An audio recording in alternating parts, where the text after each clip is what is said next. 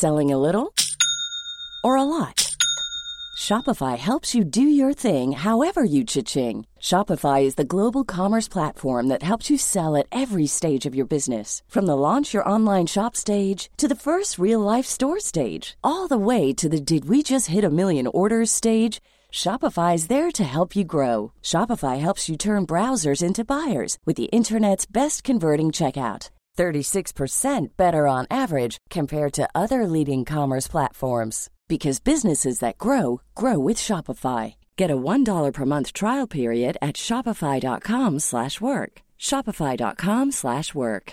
You should celebrate yourself every day, but some days you should celebrate with jewelry. Whether you want to commemorate an unforgettable moment or just bring some added sparkle to your collection, Blue Nile can offer you expert guidance and a wide assortment of jewelry of the highest quality at the best price. Go to BlueNile.com today and experience the ease and convenience of shopping Blue Nile, the original online jeweler since 1999. That's BlueNile.com. BlueNile.com.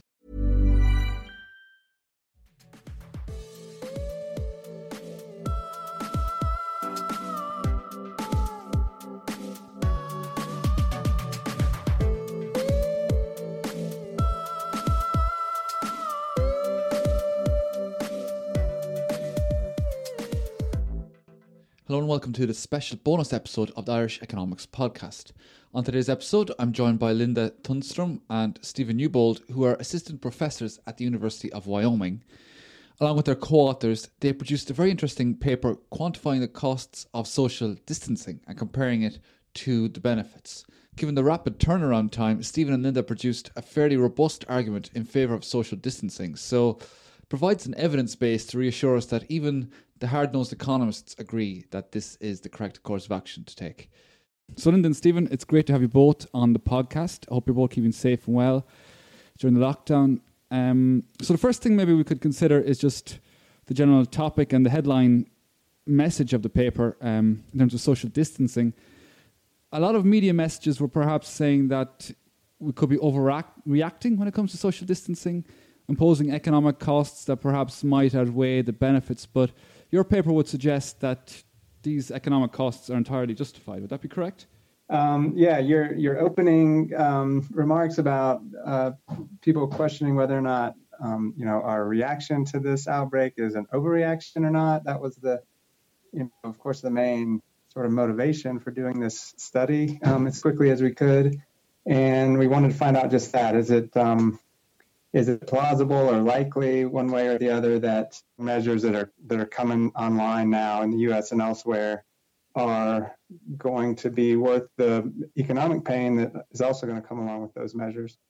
And so, you know, the way we set about trying to answer that question is to set up as straightforward a model as possible that has, you know, the, the key ingredients to this, and, that, and those include the the value of the lives that we expect to save um, through these measures and the, the value of the, the lost GDP. Okay, so you it's a straightforward cost benefit analysis, I suppose, where you compare the um, the hard economics of the losses in GDP and maybe the statistical losses of the value of a life, which considers maybe the economic implications of of of of, of the deaths associated with, with, with the outbreak, but before we even consider maybe the moral or, or social impacts, it would there is a strong economic argument that we should be social distancing. So th- would that be correct?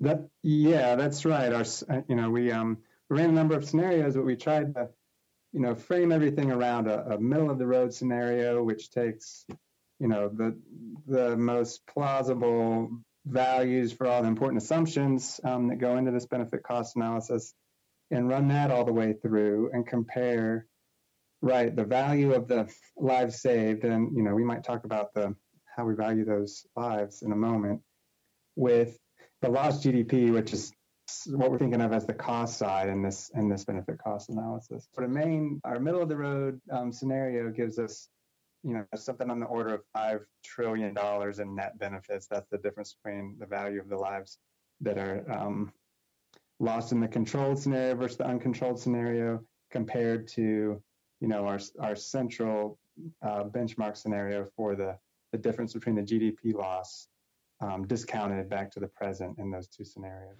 So maybe we could go into the the modeling. So could you tell us a bit about how you um, just the general framework, the modeling framework you went to maybe come to calculate these numbers? Sure. Yeah, it's got um, a couple of key, I guess two uh, two key parts. Um, the first one is the, the, model of infections and deaths resulting from infections over time, and and for that part of the analysis, we used a, a textbook model that tracks um, the number of susceptible individuals, infected individuals, and recovered individuals over time as the you know as the virus spreads through a population. Um, and so that model, sort of two key inputs of that model is um, a parameter uh, that we call the contact rate. This is you know sort of um, measures how how um, frequently uh, people run into each other and um, provide opportunities to spread the virus between um, someone who's currently infected and someone who isn't. And um, mortality rate um, once someone's infected, what's the likelihood that they will not survive the infection? Um, so those, uh, you know, those are among the parameters that we had to specify to, to run this model, and those came from, you know, that's based on our best read of of the current literature that's right. you know, coming out rapidly on. Sure. So the average infection rate and maybe the average rate that you pass on the infection to to those around you.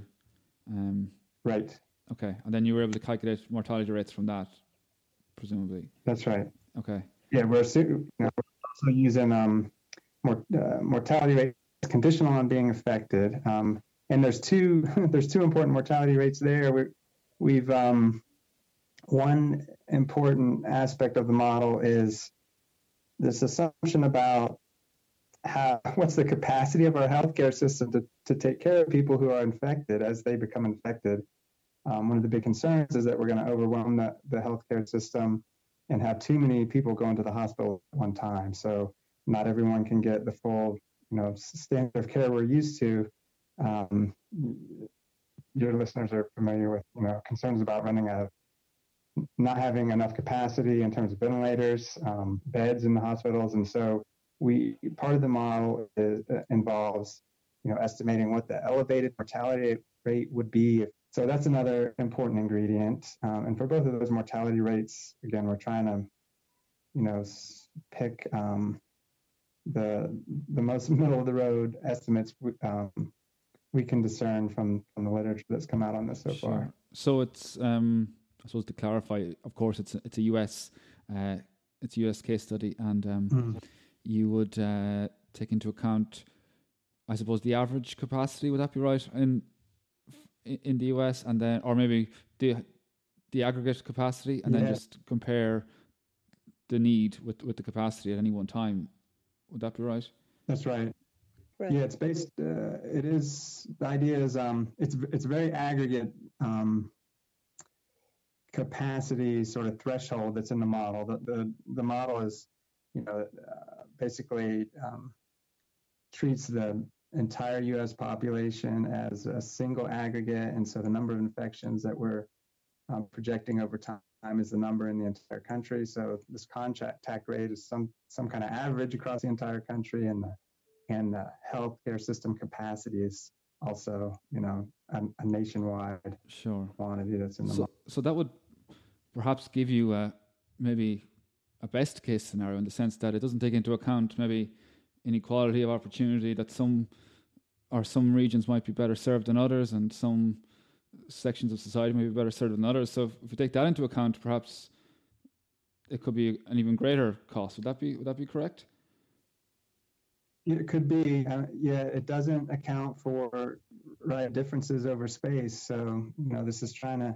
We're thinking of it as as an as an average over the entire country, but certainly it's going to be the case that places are going to be worse than others. But then I, I suppose the other aspect is is GDP and how it affects maybe the macroeconomy. Could you tell us something about how you how you calculate those estimates? Uh, we can. Linda, do you want to take this one? well, sure. Um, so again, you know, like we did with um, with benefits or with life saved, you know, we we're looking at the country average. So all the all your concerns that apply to taking the average that you know some regions might be worse affected than others would apply to to the GDP as well. But you know, basically what we did is we pulled numbers from um, you know the best um, our best read of the literature also there um, you know, people have much greater resources at doing macroeconomic forecasts um, than we would have. So we just pull those numbers. Goldman Sachs recently came out. So on March 20th, Goldman Sachs came out with a forecast um, of the U.S. economy um, a couple of years ahead. That includes um, social distancing or the effect of social distancing as well. And there's another study that came out a little earlier this year that um, forecasted the economic consequences uh, of the pandemic for the U.S. under you know a range of different scenarios, but that did not entail social distancing. So we could use those numbers uh, to um, um, to you know get an idea of what the GDP drop might be if we did nothing or if we didn't implement social distancing, and um, and what they might be if we do. And then we had to make some assumption as well about the recovery rate of the economy. So, you know, both the sort of initial drop, which would be, you know, the numbers that we pulled them from those studies. And then we needed to think about, all right, how long will it take for the economy to recover? And um, so we need to make assumptions about that too. And there we looked at the average recovery rate for bear markets. Um, and um, that since I think, I think 1835 there was a study, and that ended up being six years. So that's where we applied um, for that. We we you know played around with different numbers. Um, the recovery rate seemed to be a little quicker after the Spanish flu, for instance, in the U.S. Um, the beginning of 1918, and um, and that if we used the recovery period there, then our forecast would have been a little more optimistic than it right is right now. So even higher net benefits and net social benefits than um, than we came up with, but we we tried to be fairly conservative in you know most of the assumptions that we did for the economy, um, just to um, you know to see um, sort of well get a more conservative estimate, I guess, of what the net net benefits might be. Sure. Okay.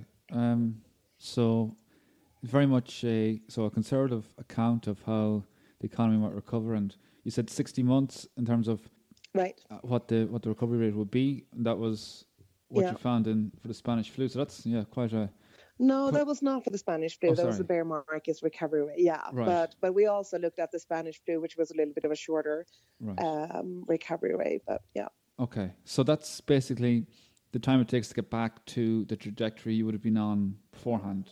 Is that correct? Right. Okay. That's correct. Sure. Okay. So so when you compare these two, you said it gives a net benefit of five trillion trillion US dollars. To put that into account, I just I I I, I sent you on just a general headline figure, which would be twenty five percent of US GDP, which is, is yeah. quite quite a substantial amount of money compared to maybe say Trump's stimulus package of something like ten percent of GDP. So yeah, given the sort of impact. I like those numbers. Pardon? Yeah. I, I, like the comparison that you did that. I thought that was okay. Well, sure. Well, feel yeah. free to use it in your favor. Um, but uh, yeah. no, just just to put into account because I hear a lot of people talking about the impacts, and we see these impacts of ten percent GDP, and I know in the UK the stimulus is fifteen percent. Here in Ireland or in the Republic of Ireland, there's a two point two percent of of GNI stars, the preferred measure of of the economy, but it's um with more due to come, and it's expected that sort of stimulus will be around the 15% mark. But I suppose the take-home message I would take there is that this is a huge, like there is already huge money being pumped into the economy to recover from this, and this yeah. cost could hurt an awful lot more unless we take the yeah. appropriate appropriate response. Very true, and and also, you know, it's worth remembering too that regardless of what we what what happens here, you know, the social distancing itself is not what pushes us into recession. It might push us into a deeper, temp, you know, at least temporarily deeper recession. Um, mm-hmm. But um, but we we would most likely enter a recession either way, which would mean that we would most likely, you know, aim for economic stimulus either way. Maybe not of this magnitude, Uh, but there are also studies. There is a recent study um, that came out also a few days ago um, that shows that in, during the Spanish flu, it seemed like cities in the US who had implemented social distancing earlier also recovered faster after mm. the um, um, the the pandemic. So, you know, it, it's um, it, it, I think it's it's really interesting to make these comparisons and looking at, at the stimulus packages and and you know uh, the the trillions of dollars that they might also entail. But we wouldn't be without that even if we didn't have social distancing. Yeah, yeah, no, I I, I fully fully agree. I, I know you had a, a sensitivity analysis then in terms of different break even points. Could you maybe explain what, what, that, what that analysis maybe might tell us?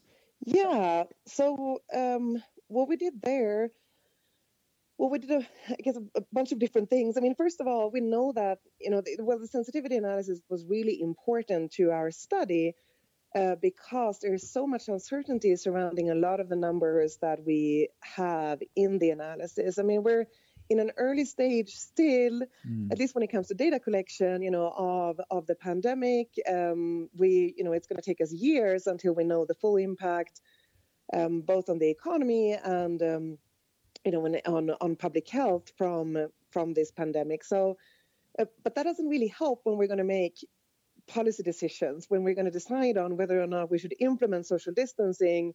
You know this is this is the time that we need to do that or ideally maybe even earlier. Um, so we need to make our best sort of guesstimate on whether or not it's worth it. Um, so we knew that there was a lot of uncertainty surrounding you know some of the the parameters or or a multitude of parameters that we're using so the key, the sensitivity analysis was really important so then you know what we're doing is um, or what Steve so phenomenally did was, you know, to try to push the the results in the, in the different direction. You know, what happens?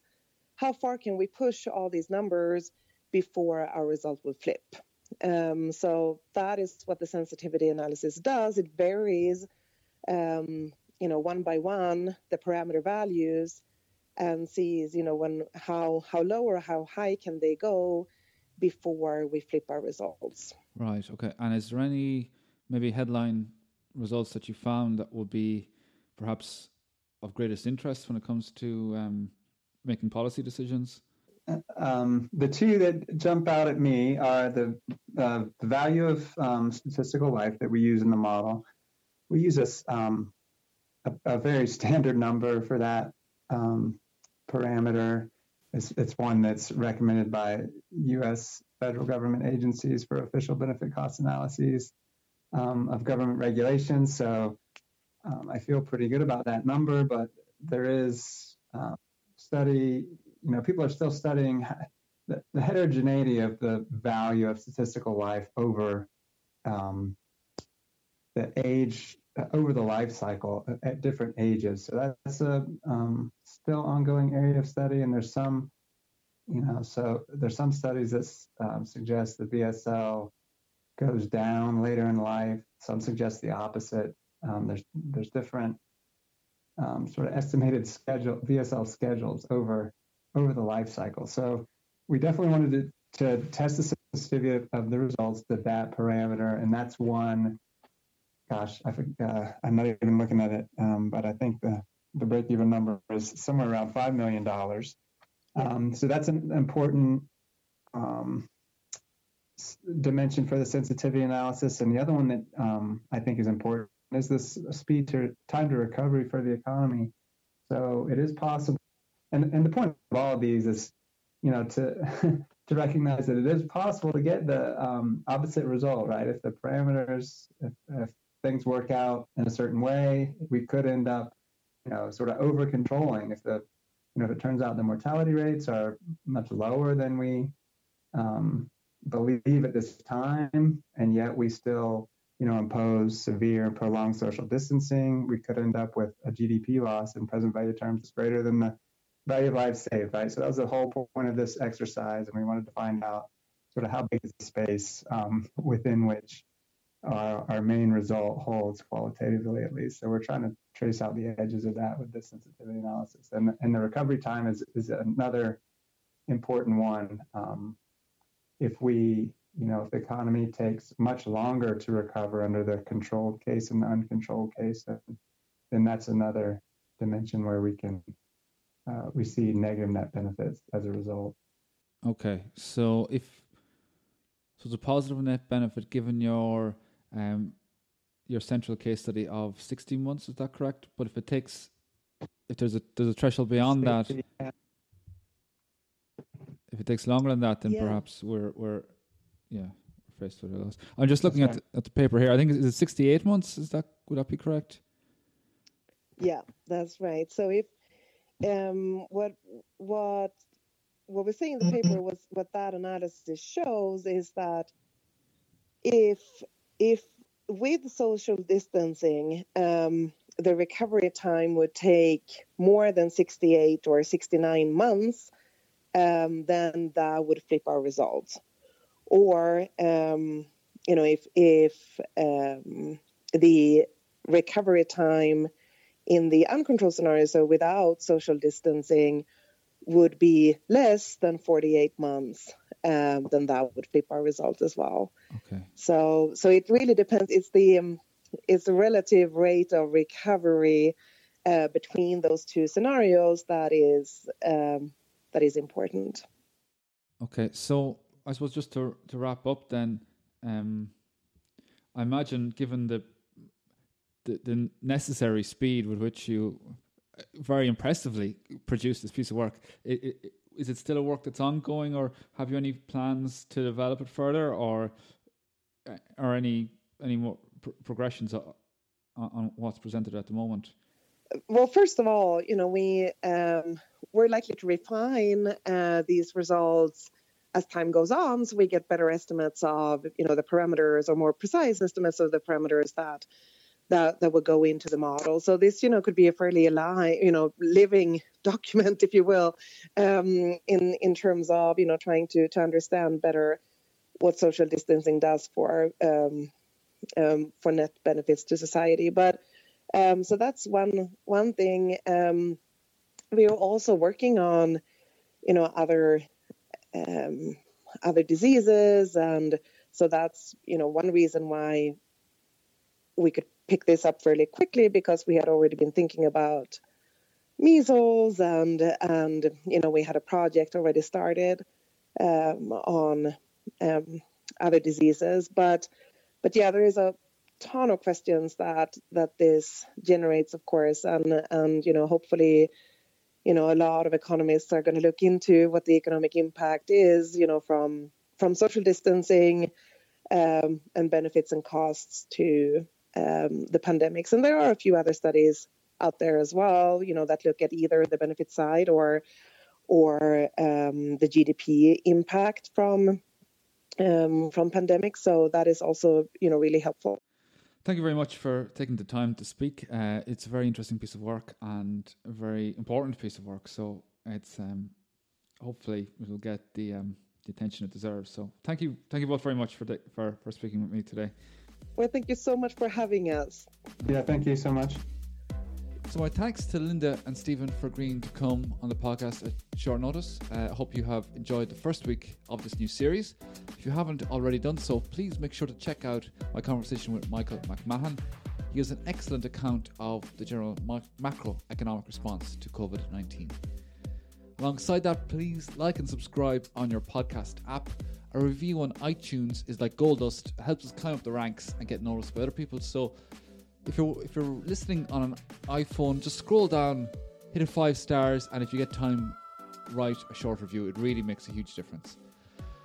Um, so hope you've been enjoying the new episode so far. I have some very interesting topics lined up for the next few weeks, and looking forward to that and speaking to you next week.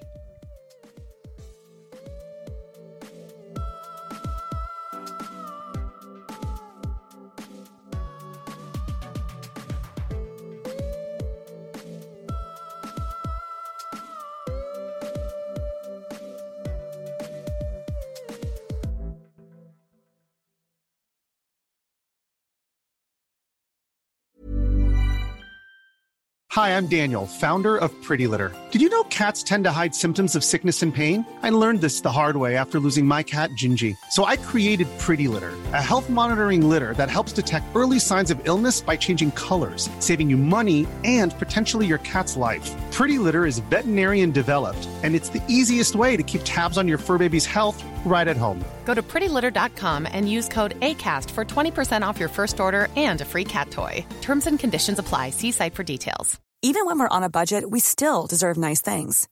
Quince is a place to scoop up stunning high end goods for 50 to 80% less than similar brands. They have buttery soft cashmere sweaters starting at $50, luxurious Italian leather bags, and so much more. Plus, Quince only works with factories that use safe, ethical, and responsible manufacturing. Get the high-end goods you'll love without the high price tag with Quince. Go to quince.com slash style for free shipping and 365-day returns.